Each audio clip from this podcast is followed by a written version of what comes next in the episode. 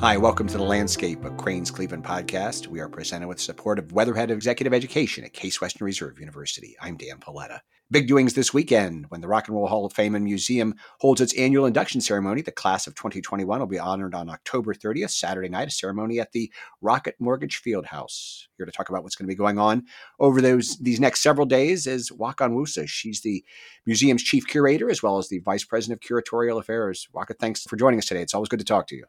Yes, thanks so much for having me. Really appreciate it. One of the things the museum is making very clear is this is the most inclusive uh, class that, that's ever been inducted. Why is that so important?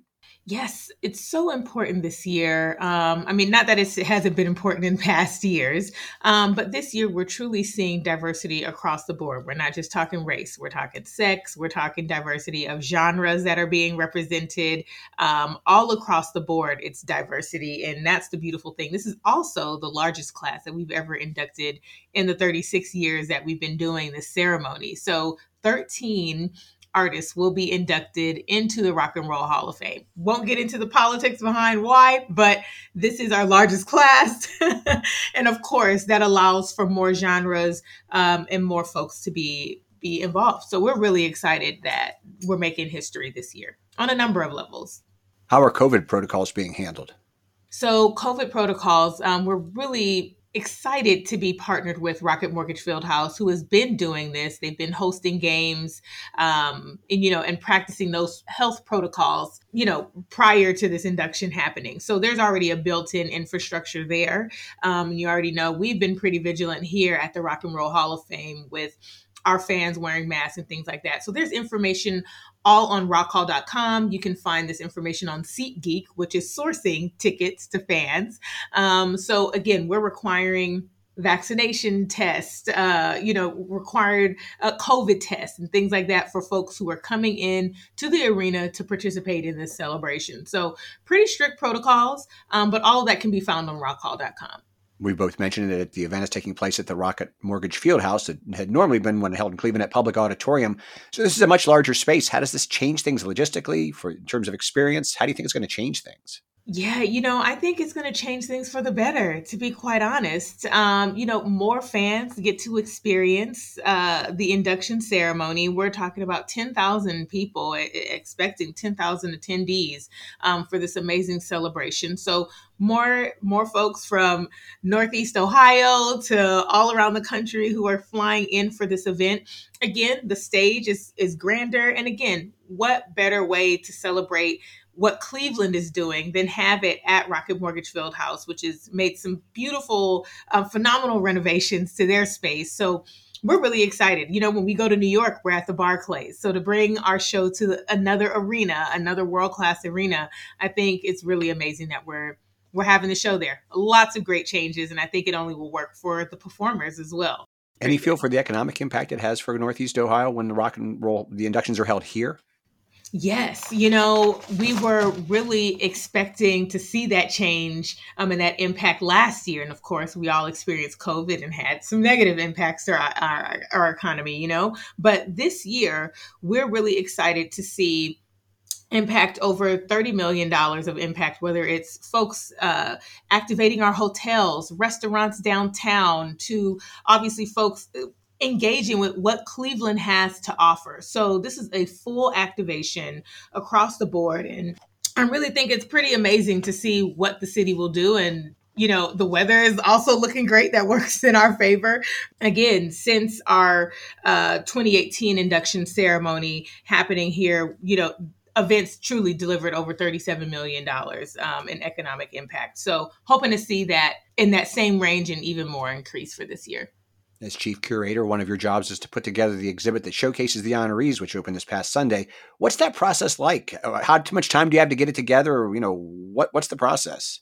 Gosh, you know, this year has truly been an anomaly year. Um, and I think we can all attest to that. So the exhibition, you know, was slated to open earlier this summer. I'm just giving you a little tea, um, you know, and truly the honest thing is, due to COVID, you know, we wanted to be respectful to our inductees, and there are just certain things we could not change. you know demand for certain goods you know have definitely increased right? Things are inflated. Um, so to even deliver the artifacts here to ship artifacts here things were totally delayed. So we had to make sure that we gave that opportunity to the artists and, and to our curators and preparators as well. So the exhibit um, is really exciting. Um, again, working with the different estates and various artists to compile and and uh, populate this exhibition. Thankfully, we've uh, we've been able to pull from our vaults and collection. You know, we have and house over a million artifacts in our museum and library and archives. So to add supplemental pieces from our own collection has been great. But again, working with the Go Go's or the Foo Fighters and Billy Preston's estate, uh, right on down, um, it was a really interesting and unique experience per each inductee. So you're dealing with 13 different different personalities and how they want their exhibit to be expressed and shown. And I'm really excited about it. One of the key things I love, uh, Dan, is uh, Carole King is featured in the exhibit, of course. She's one of the inductees. Again, making that history, diversity. Two women being inducted for the second time again tina turner Carole King uh, but we have Carole King's piano her acrosonic piano where she composed and wrote some of the most seminal songs that we all love it's too late tapestry natural woman the list goes on and on um, so I mean, we have some really great artifacts I think our fans will love. Now, one that stuck out in particular is what Jay Z sent. Yes, so Jay Z, and again, you know, I would say from last year's class, seeing the interpretation of the artist, you know, from Trent Reznor. I don't know if you remember this, but you know, from last year with Trent Reznor having his representation of Mudstock, and that was the moment, you know, and folks were either expecting, you know, an outfit or you know lyrics and things like that but it truly is up to the artist what inspired them and what they feel has catapulted them into the ethos. So for jay-z it's art and if you look at his Instagram or you go on some of the, you know, check out the news with what he's been doing, he is an art collector. Um, Jay Z is known for not writing. So we knew we were not getting notebooks. We're not getting lyrics. This is, we're not dealing with Tupac here.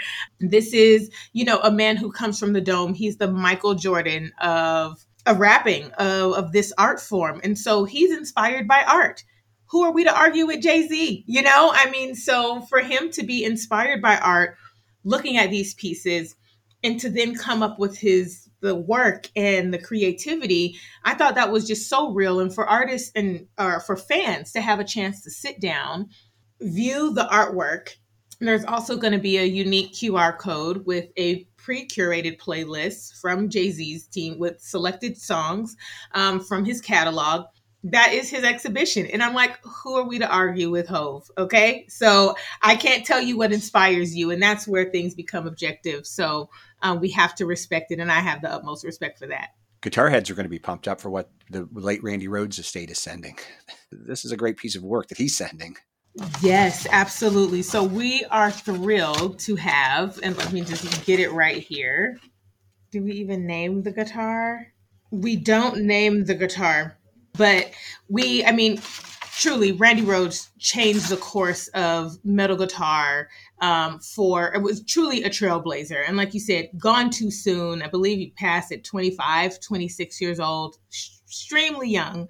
Um, and so the fact that we have this guitar, his rig set up, his pedals, I mean, guitar heads who know Randy Rhoads are truly gonna be pleased with this display. I mean, it's really sleek, really clean, but I think it really is a, a beautiful summation of what he contributed to the landscape of rock and roll. It's it's a beautiful display.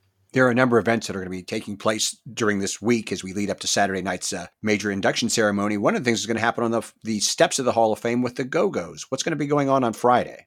Yes. So on Friday, we will have the Go Go's here. They will be talking to fans and doing a book signing for those who are interested and in town. So you can catch the Go Go's here. Those times and all are listed on rockhall.com. But the band will be here to engage with fans, which I think is really exciting.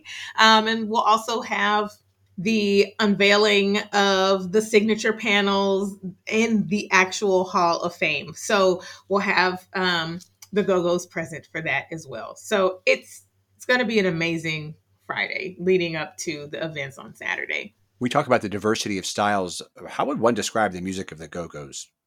No, well, you know what? I'm a Cali girl, born and raised from California. This is an LA punk grunge band. Like they are hard hitting women. I mean, you would not think, you know, like this group and this band of ladies could just rip and shred as they do.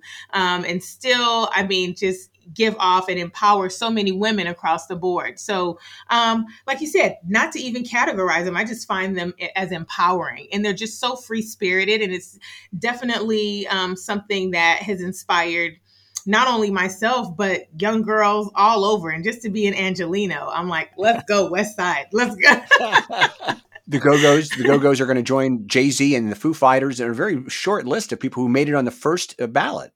Yes, a very short list. Um, and so it's really cool to see that uh, Foo Fighters made it on um, where you have you know LL Cool J who's been on the ballot I believe six different times. Um, he's been nominated. So to have him inducted finally this year is also a big deal. So um, a number of, of, first time nominees who are now inducted um, into the Rock and Roll Hall of Fame. Not mad at it the induction ceremony not only features performances by the inductees, but also people who do the presenting, who welcome them. And for the Foo Fighters, you're talking about some rock and roll royalty as, as Sir Paul McCartney comes. How does that work? Does the band or the individual decide who gets to bring them into the hall? You know, it is that relationship. It is with the bands, um, those who are inducted. So when you look at even someone like Tina Turner, for instance, Tina Turner is being inducted by Angela Bassett. We've mentioned that. So for those who've seen What's Love Got to Do with It? You've seen the movie. Angela Bassett played the heck out of that role. So, to me, for those who've seen it, that's like that obvious tie, right? So, with Paul McCartney, similar. If you know anything about the Foo Fighters, if you know anything about Dave Grohl, they have a very close relationship. So that induction and that present uh, presentation makes a whole lot of sense um, for Paul to be there. But again, it's based on that that artist asked and those and those relationships that already um, exist between the inductee and, and the artist. So it's really exciting to see those pairings and, and how that all will shake out depending on who gets inducted and when in their career, sometimes these artists are, are, performers who aren't working as active as they used to be. But in the case of the Foo Fighters, I mean, they're still going strong after a lot of years. Has their music changed much over the years, or do they pretty much dug in when they started and that's where they've kept it? You know, I feel like that the latter is true. You know, they've dug in and stayed in um, this vein, although they have continued to revolutionize um, and continue to educate and draw new fans, but their message remains relevant um, and it it holds true. So I think you know, in the words of Tom Morello, to be inducted, you need to be inspiring, impactful, and just purely awesome. And so that's that's the criteria you know i mean their music has definitely made an indelible impact and that goes without saying so whether um they're testing out new sounds or trying different things. I feel like with Dave Grohl at the helm, the Foo Fighters have definitely been a band that that knows how to rock and they know how to entertain a crowd. I always thought that was interesting about rock and roll, and especially there are other genres of music where we demand like the music has to change every ten years, and if you don't change, then you're like behind the times. With rock, if you're rocking out, that's good enough, right? That's good enough. That's honestly good enough. That is the criteria. Just be rocking. Just be impactful. Just be awesome, you know? Um, and that's the beautiful thing about this class. The music is so timeless. So whether you've played it 10 years ago, 20 years ago, 30 years ago, I mean, we're still singing Will You Still Love Me Tomorrow? That's a Shirelles hit penned by Carole King, you know? And so again, it's timeless. Rock and roll is timeless. I think it it supersedes the genre itself it supersedes you know any time constraint. When you look at someone like gil scott heron the revolution will not be televised. That could have been the anthem for last year okay? So the revolution will be televised you know with everything that we went through. So i think the uh, for every inductee their music definitely stands the test of time which is why the criteria is 25 years of you know your music career you have to have 25 plus years in the game um, in order to be inducted so i feel like you know we have some amazing pillars we're celebrating This is the Landscape, a Crain's Cleveland podcast. We are presented with the support of Weatherhead Executive Education at Case Western Reserve University. We're with Nwaka Onwusa. She is the Chief Curator and the Vice President of Curatorial Affairs for the Rock Hall. We're talking about the induction ceremonies and the inductees coming up this Saturday night at Rocket Mortgage Fieldhouse. You mentioned a couple of inductees have been on the ballot a few times. We talked about LL Cool J. The other one is Kraftwerk, and I think there might be some younger folks who are not hip to why Kraftwerk is important.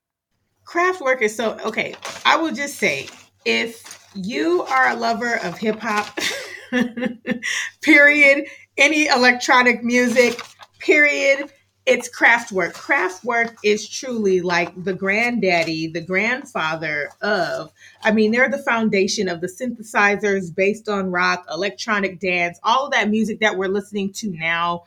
They really were the originators. I mean, they helped set the precedent and lay the foundation. So we're following their blueprint um, right now for modern what modern electric music is today. So, I mean, they're extremely important. I mean, definitely influenced influenced by or influenced, you know, the the Beach Boys. I mean, or the Beach Boys have influenced them in certain ways. I mean, you can hear certain nuances from various bands uh, over the period of time, but Kraftwerk is just so unique for what they've done in taking music further, just in electronic and hip hop. I mean, so many of their riffs have been either remixed or sampled into hip hop tracks as well. So you cannot get away without, you know, acknowledging their impact and importance. And we're really excited that they're being inducted this year. A lot of this information, when you go in, um, and even for those younger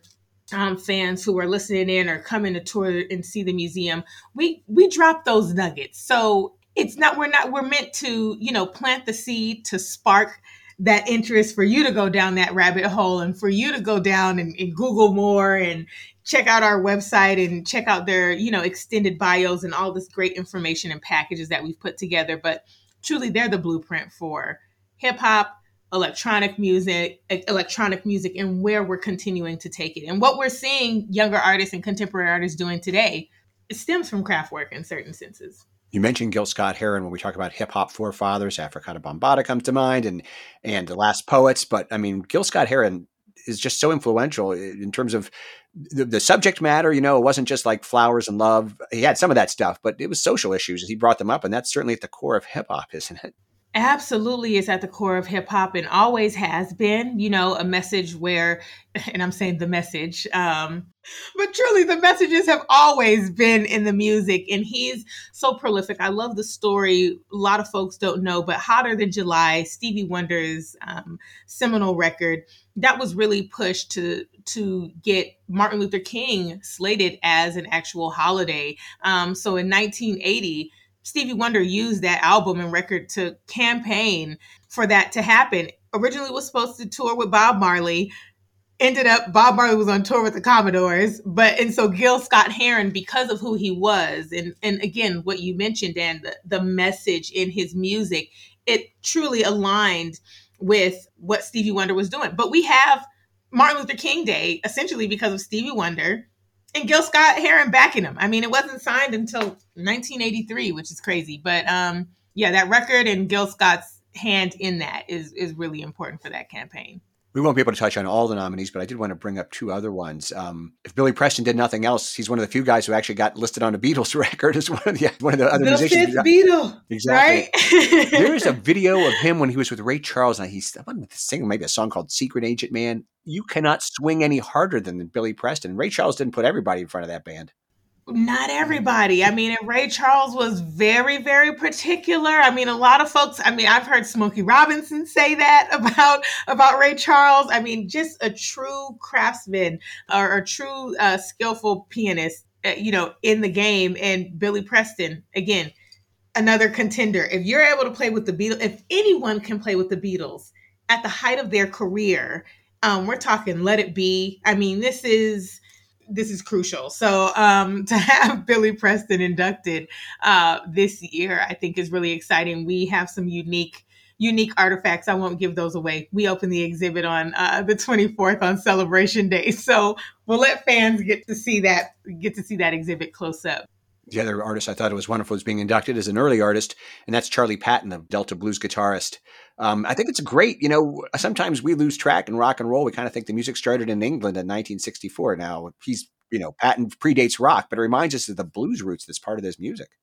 Absolutely. And again, that gets back to our original point of how we started this conversation. Again, the diversity of the class. And so to talk about the father of the Delta blues, I mean, we're talking deep Mississippi, Dockery Farms. I mean, so many musicians can kind of vaguely remember. I've seen interviews of John Lee Hooker and BB King, um, you know, talking about remembering vaguely like a name or a man. You know, these are guitarists, bluesmen who grew up on the edge of slavery, like still were living on plantations, sharecropper families, you know? So to have Charlie Patton finally inducted in the Rock and Roll Hall of Fame, I mean, it's like finally, it should have happened a long time ago. I mean, this man, without him, and his creativity and what he was doing, improvisations on the blue and playing blues guitar I mean, like you said, it did not start in England. He is the blueprint. Like we were just talking about uh, Kraftwerk. He laid the blueprint and the foundation for where rock and roll could go. And so grateful that he is finally getting his recognition and being respected this year. So finally, you joined the Rock Hall in 2019. So this is really going to be your first induction ceremony, correct? Well, not my first induction set. So I did it in 2019 in New York, but this will be my first Cleveland, Cleveland, induction ever. I was so bummed that we, you know, COVID took away our our, our um, took away a lot of stuff, everything, sadly. But um, this year, I'm so excited to participate and see what Cleveland is all about um, when the induction comes to comes to the land. And this is going to be a great celebration. So I'm excited. I'm Already getting goosebumps about it, but it's going to be a phenomenal one. Great. We're looking forward to it. Nwaka Onwusa, thanks for joining us today for the landscape. We're always glad to have you. Thank you so much. It's honor and looking forward to coming back one time soon. Nwaka Onwusa is the Chief Curator and Vice President of Curatorial Affairs for the Rock and Roll Hall of Fame and Museum. She joined us for The Landscape, a Crain's Cleveland podcast. We are presented with the support of Weatherhead Executive Education at Case Western Reserve University. On behalf of our producer, Cody Smith, I'm Dan Polletta. We'll talk again soon, and thanks for joining us.